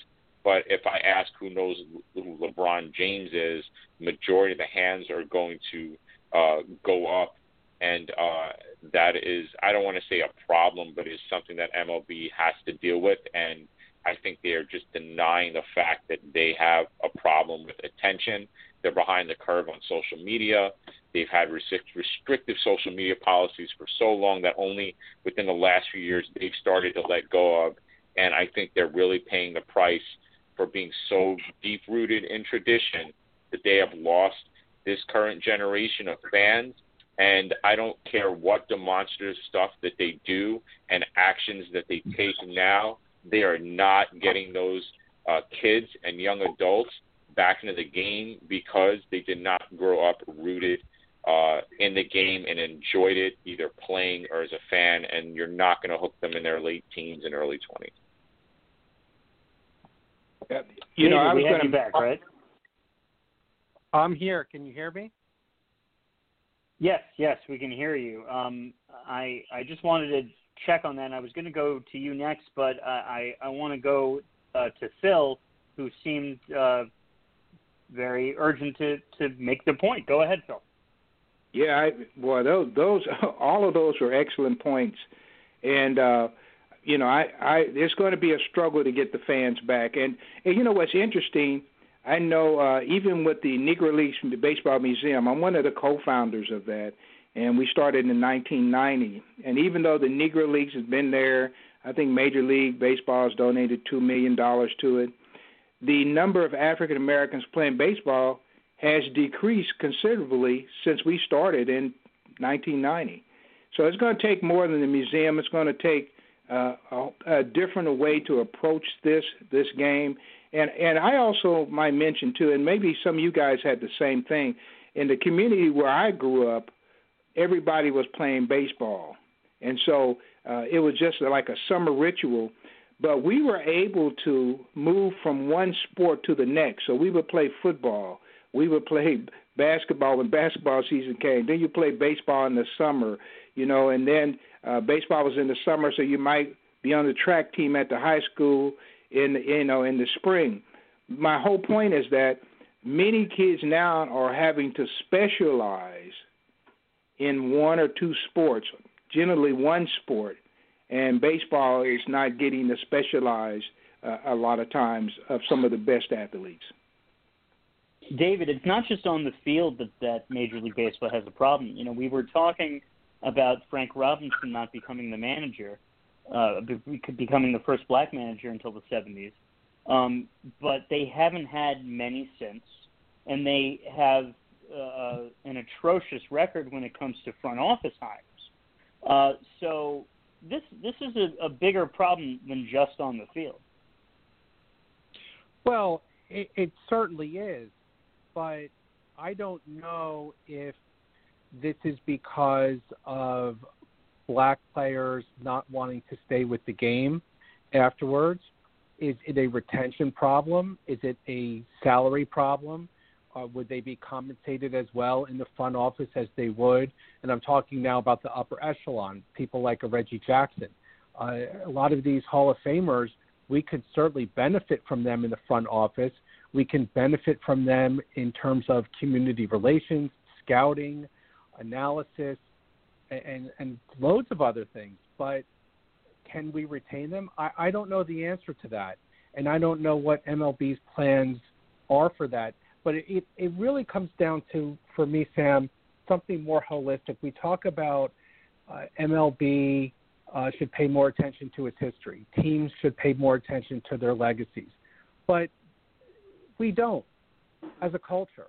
We don't uh, companies don't. I can tell you that for a fact, having worked in corporate archives.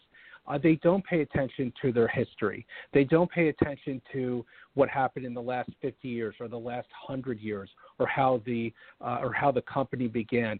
Coca-Cola is one of the companies that's very good at this, but a lot of companies aren't, and MLB is no is no different. So, I I always say, what are we doing? Um, as I mentioned before, what can we do as fans and historians to push the ball or to push the I, I was going to use a, a football metaphor to push the ball forward, but we're talking about baseball.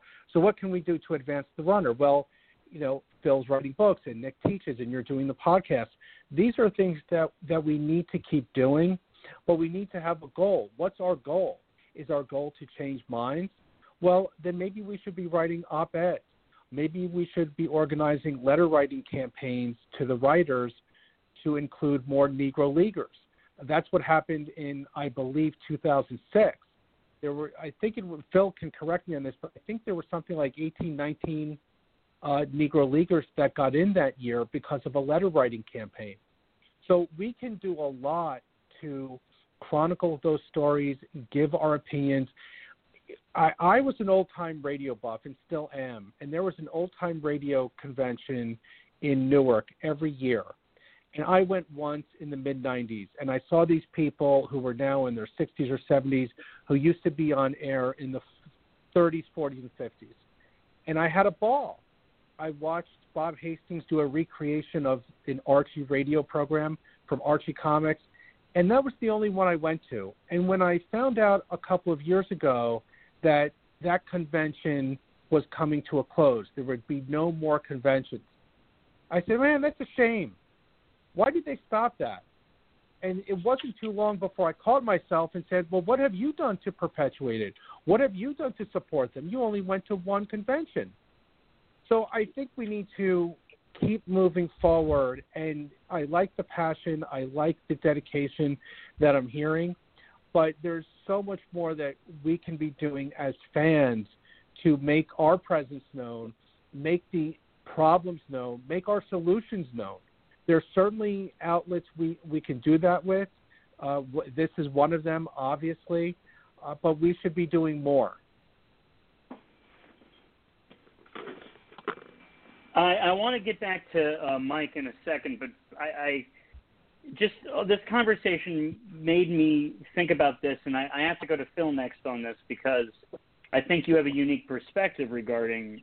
It, it, this might be a stretch, Phil, but the injury of Bo Jackson, and ha- as it pertains to baseball, what do you think? What? How do you think that affected baseball's uh, uh, uh profile when it comes to the black athlete? Wow, can you elaborate just a little bit more? Sure. I, it it just seems to me that at the time you everybody knew Bo's name. Everybody knew that Bo played everything. And then you know, a lot of people say that the football injury took the, the, the a Hall of Famer away from baseball in that. Do, do you think that weirdly like from both your experience and just the knowledge of what Bo meant from a folklore perspective of of of tales of, of American might. Um, what, do you what do you think? Do you think that had anything to do with the trajectory of baseball as it pertains to the black athlete? Yeah, I think I think all of those stories do. I know here in Kansas City, um, you know, over, over the years, uh, even the way that uh, Amos Otis was let go, people didn't like that. Uh, they didn't like the way that Frank White was let go as a player, and also uh, from the booth years later.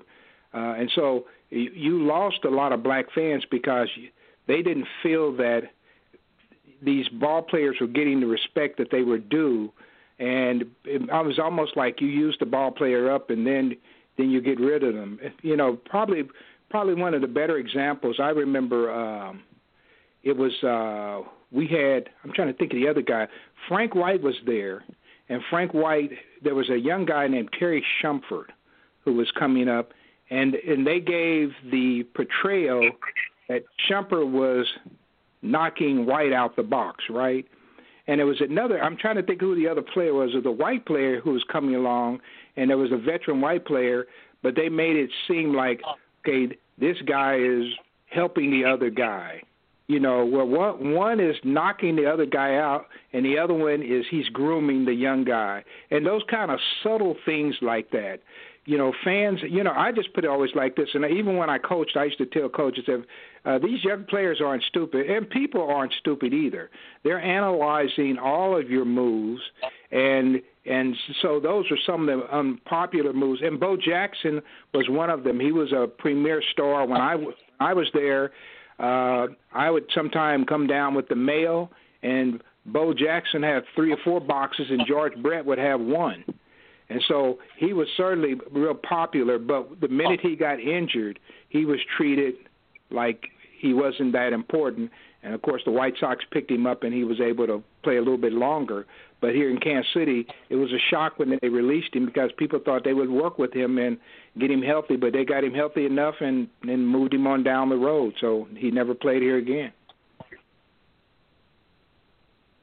And you bring up so many good points. I'm going to go to Mike next. Uh, Mike, I know you had some things to touch upon. Millions of things to touch upon, but so little time. Uh, getting back, you know, drawing interest in today's youth in, in the game of baseball. It, it's it, it's so dramatic that the Major League Baseball draft is so much less meaningful than the NFL draft and the NBA draft. Mm-hmm. I think that's part of it. You know, there's a rush to fame through the NBA and the NFL because that draft is so much more impactful in their lives. Whereas you get drafted in baseball, you're looking, you know, anywhere from two, three, five, six years in the minor leagues, and that's a tough life. And and you know that might dissuade somebody uh, from from actually sticking it out and and choosing that as a career.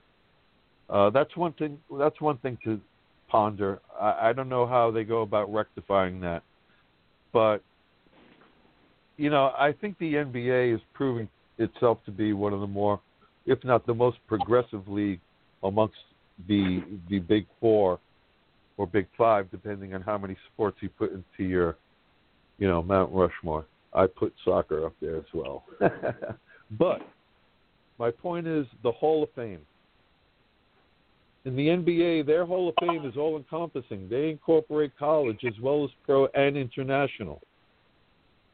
And if Major League Baseball is going to take this step forward and recognize Major League, uh, excuse me, Negro League statistics, well, then they, uh, like I've been saying, they need to take this uh, much more forward and, and advance this in a way that they've never done before and take a bold new step and make the Hall of Fame one that incorporates all of Negro League Baseball, all of uh, American traditional baseball that we argue over, and all Caribbean League baseball for that matter, because at this point they're all so interconnected. One has a relationship to the other. Let us not forget that it was Negro League Baseball that brought American baseball to Cuba. They were the first to bring American baseball to the Caribbean. A lot of people like to credit Babe Ruth and his barnstorming team for bringing baseball to Japan and making it popular there. That is not true. The Negro Leagues are responsible for bringing or exporting baseball to, to Japan. And I'm hoping that Mr. Dixon can clarify and give us facts on that better than I can. But my point, cycling back to the Hall of Fame, it's time to open the doors to baseball if you want to be a Hall of Fame. They're in this dilemma, they're in a conundrum what to do over these statistics. If you just incorporate all of Negro League Baseball it's in its entirety, the whole narrative from the amateur era all the way through its final days in the 60s, you eliminate this conundrum because you can enjoy it in its entirety. And the debate can take place inside the Hall of Fame as opposed to outside the Hall of Fame. You know, this way, a fellow like John Donaldson gets to keep all of over his 400 career victories intact. This way, a fellow named Josh Gibson can keep all of his over 700 career home runs intact, as opposed to having them divvied up uh, whether or not they fall within the parameters of 1920 to 1948. That's nonsense. And like I said, all these leagues are so intermeshed with Negro leaguers going to play in Winter League baseball, American white players going to play in Winter League baseball for that matter. The histories of Hank Aaron, Willie Mays, Roy Campanella for that matter, Jackie Robinson playing for Santurce Cangrejeros, or other teams. So these histories are all intermeshed. This way, I feel that it may be time, and I never contemplated this before. They need to open their doors like the NBA does and make it an all encompassing Hall of Fame. This way, all the records are brought into the door in their entirety. And if you want to continue the debate, well, they get conducted inside the halls, not outside where it's left to debate what gets included and what does not, because that's just plain wrong. And again, unless MLB is willing to include the entirety of the narrative that Negro League teams played against semi pro teams, college teams, industrial teams, textile league teams, town teams, and everything in between, unless those games and statistics and stories and narratives and anecdotes are included, it's an injustice Sam. Well, thanks, Mike. Uh, you guys want to do another two hours? Go in so many different directions, right? Hey, but, hey oh, can I can I comment on that? Yeah, uh, Phil, I was about to go on you. Yeah, you know what?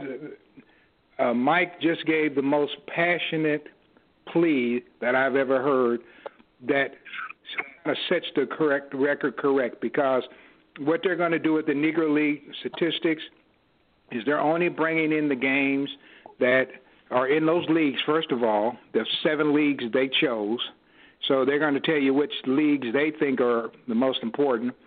But there are great teams like the 1931 Homestead Grays, who I think was the greatest black baseball team ever organized, one of the greatest baseball teams ever organized, black or white, because they weren't in that league. Those statistics won't count. But if you really want to tell the true story, you have to tell not only the games they played against black teams, but the games they played against everybody. And so that's the reason why I love that appeal you just made because it makes more sense than anything I've heard this year and last year as well. Thank you, Phil. Beautiful. And considering we're coming into uh, uh, basically the last 15 minutes of our podcast, um, I'm I'm going to go around the horn and see what everybody wants to touch on. I'm going to start with you, Nick. Uh, before we wrap this up, what are you looking to touch on? Uh, I think that you know I love baseball. I love writing about it. I you know I love playing it. Um, and I do like the game's history. Um, and I realize that I don't have a lot of direction over control of the direction of way MLB is going, and really none of us do. Um, we can be advocates, but I like to go back to each one teach one. So if there's younger people around you, like how can you help influence them and show them that the game is a good game and a game worth following and celebrating. And I hope that MLB, you know, picks that up and and really runs with it um, because I think they're trying to make again a lot of reactive changes to try to you know stop the bleeding.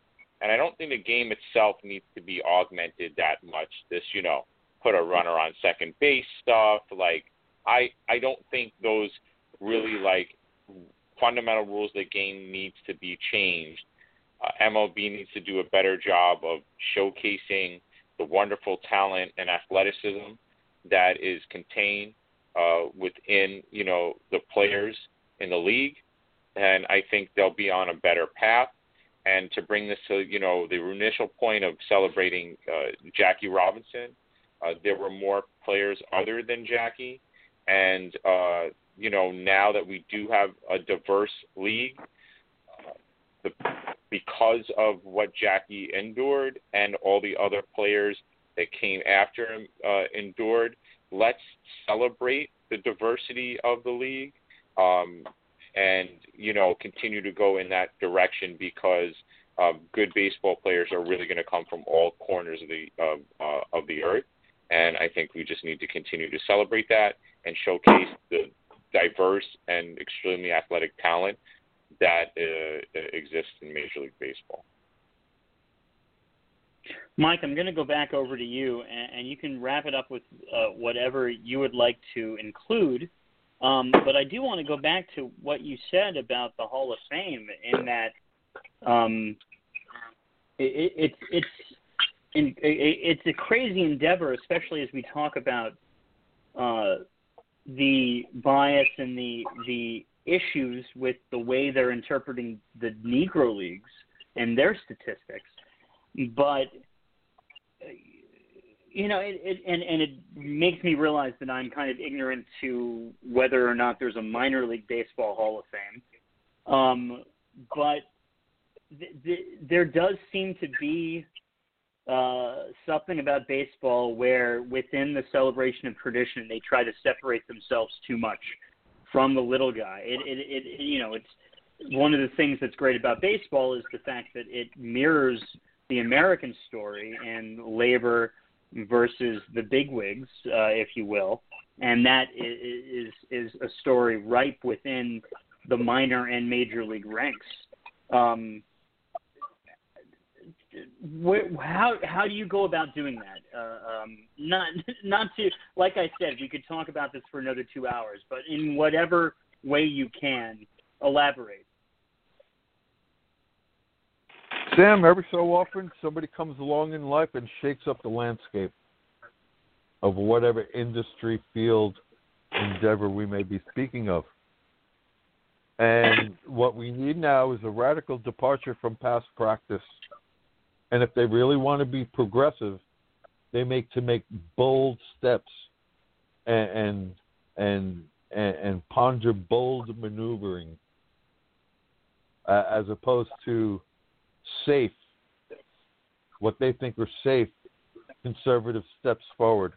No, you've had plenty of time for that. You've had decade upon decade upon decade to accomplish that and failed. Other than, as I say, patting yourself on the back. So now there's a lot of making up to do.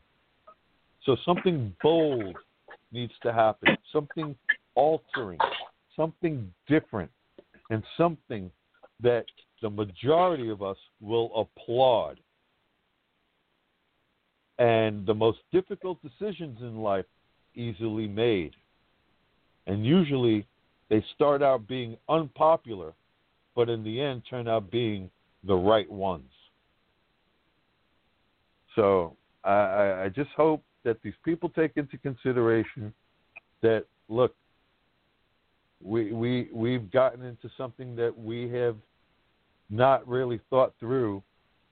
So let's get together, incorporate all the minds that we possibly can, and get this done. But I will say, echoing Mr. David Krell's sentiments throughout the show this evening, that the greatest tidal wave of influence is going to be generated by us, meaning Nick, selection, and ongoing interviews with players, and Mr. Dixon and his lifelong dedication to revealing to us Negro League history. And Mr. Krell, again, with his writing and research, and really for inspiring to conduct this show this evening and keep the conversation going. Not only going, but to amp it up a little bit. Because this happens, this needs to happen more. Again, we're up against and we're opposing those who like to control the narrative. Let's call it for what it is. Baby boomers suck. Generation X suck, of which I'm a part of. We've done a bad job. So, if we, the fan and the interested and the passionate members of this, you know, society that we like to call baseball, want to see it move forward in a better direction, we will be the ones who create the tidal wave. And ultimately, MLB is going to have to serve. They'll have no choice. Well said, David. What do you got in your mind? Well, I think this year or this spring, to be more specific, I will make it a point to read at least two books about the Negro Leagues on my reading list. Um, we all have reading lists. We all have books we mean to get to. Some of them are baseball, some are not, but there are terrific books out there on Negro League scholarship. And considering that there's no SABR convention, there hasn't been a Negro League conference in a while either, uh, we, we have to seek other opportunities to educate ourselves. And I think for, for me, that's going to be reading biographies. Thank you, David. Greatly appreciated. And, and let's loop over to Phil Dixon. Yeah, you know, one thing I will say, you're talking about breaking barriers and doing different things. you know, I uh, released a book called The Dizzy and Daffy Dean Barnstorming Tour. And one of the reasons why I released that book, I'm a lifelong baseball fan, but I noticed that there are no black guys writing about old white guys in baseball. It's very hard to get your work published when you're doing that. And so I decided that I was going to do that. matter of fact, my next book is coming as well because there are stories uh, that need to be told there from a different point of view. And there are things that I discovered about the Deans that were never said before. And so I was able to write that. But why am I in the year 2020? Uh, actually, I wrote that 2019. You, you, if I ask you, can you name five black guys who've written books about old white guys? Everybody has to scratch their head. There's a lot of work and change that needs to be happen, happening here, and I love the fact that you guys are talking about baseball needs to take some bold steps, and we as people need to be taking some bold steps in making this change. So I love this conversation we've had tonight. I'm going to have to go back and listen to it because I'm I'm inspired. Hey guys, you didn't give me work to do for the next five months. but but I certainly enjoyed the conversation, and uh, and uh, let's keep it up. Oh, for sure. Thank you, Mr. Uh, Mr. Dixon. As we've been referring to you all night, uh, Mr. Phil Dixon, Negro League historian extraordinaire. I, you're you're absolutely right. I mean, and this is the thing that it constantly uh, lets us know is that there isn't room in only two hours to talk about all of this. So, uh, with the last three minutes, let's go around the horn. Let's get some shameless plugs. Mr. Phil Dixon, off you, uh, please, you, you go ahead. Well, I was going to say, be sure and uh, go over to my website, nlbalive.com, um, nlbalive.com, and after tonight, I've been busy working on some books. I haven't been writing any blogs, but after tonight, I think I'm going to go back and write a few blogs on these statistics because uh, this is a conversation that needs to be had. So that's my shameless plug. Excellent. Thank you, Phil, for joining us this evening. Let's go over to the Brooklyn Trolley blogger, Mike Lecolant. I just want to say it's been a pleasure speaking with everyone here tonight, including Phil Maillard, who isn't with us at the moment. Uh, we've had him on podcasts before, and it's always a pleasure speaking with him. Mr. Dixon, Nick, Mr. Krell, likewise, always a pleasure speaking with you guys. Uh, very insightful, very educational for me personally, and uh, I'm much appreciative uh, for your time and sharing this knowledge with us.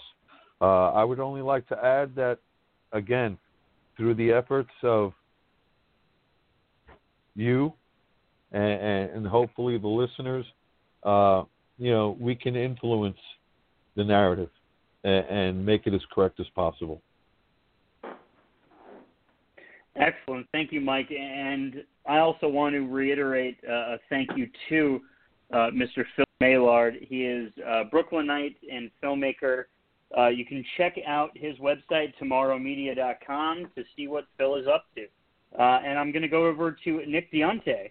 Thank you for joining us this evening. First time on the Bedford and Sullivan podcast. Well, I really enjoyed being here. And uh, for folks that have stuck around this long, um, I encourage you to check out my site, baseballhappenings.net, as well as give me a follow on social media. Uh, it's at Examine Baseball, based on whatever platform uh, you're using, and you can also check out my column with Forbes Sports, which is easily searchable.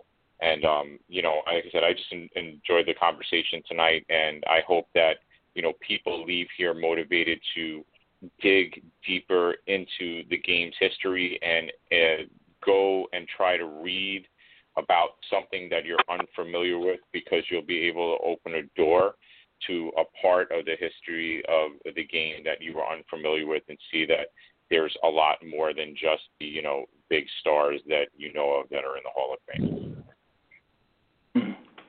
Thank you for that, Nick. And uh, last but not least, Mr. David Krell. My book, 1962 Baseball and America in the Time of JFK, is available for pre publication orders on Amazon. It will be released on May 1st. if you buy it, I encourage you and ask you to write a review on Amazon. You'll be surprised how valuable those reviews are to authors. Excellent, David. Thank you. And thank you for giving the inspiration to organize this podcast tonight. And thank you to all of you out there for listening to the Bedford and Sullivan podcast. Uh, and, and again, this is all to support, this is my shameless plug, this is all to support my writing endeavors regarding uh, wanting to make a narrative television series about Brooklyn and the Dodgers. And it's not just the corner of Bedford and Sullivan where the Brooklyn Dodgers played, uh, it's also the story of all of these black athletes that we talk about, all of Negro League Baseball, uh, whether it pertains to just Brooklyn or whether it pertains to all over America. That is the story we are trying to tell. And uh, thank you again, as always, for listening. And uh, want to thank Nick, want to thank David, want to thank Mr. Maillard, want to thank Mr. Dixon, and want to thank uh, Mike Lecolant. Thank you guys all for joining us tonight. Take care. We'll catch you next time. Thank you. Thank you. Good night, all. Thank you.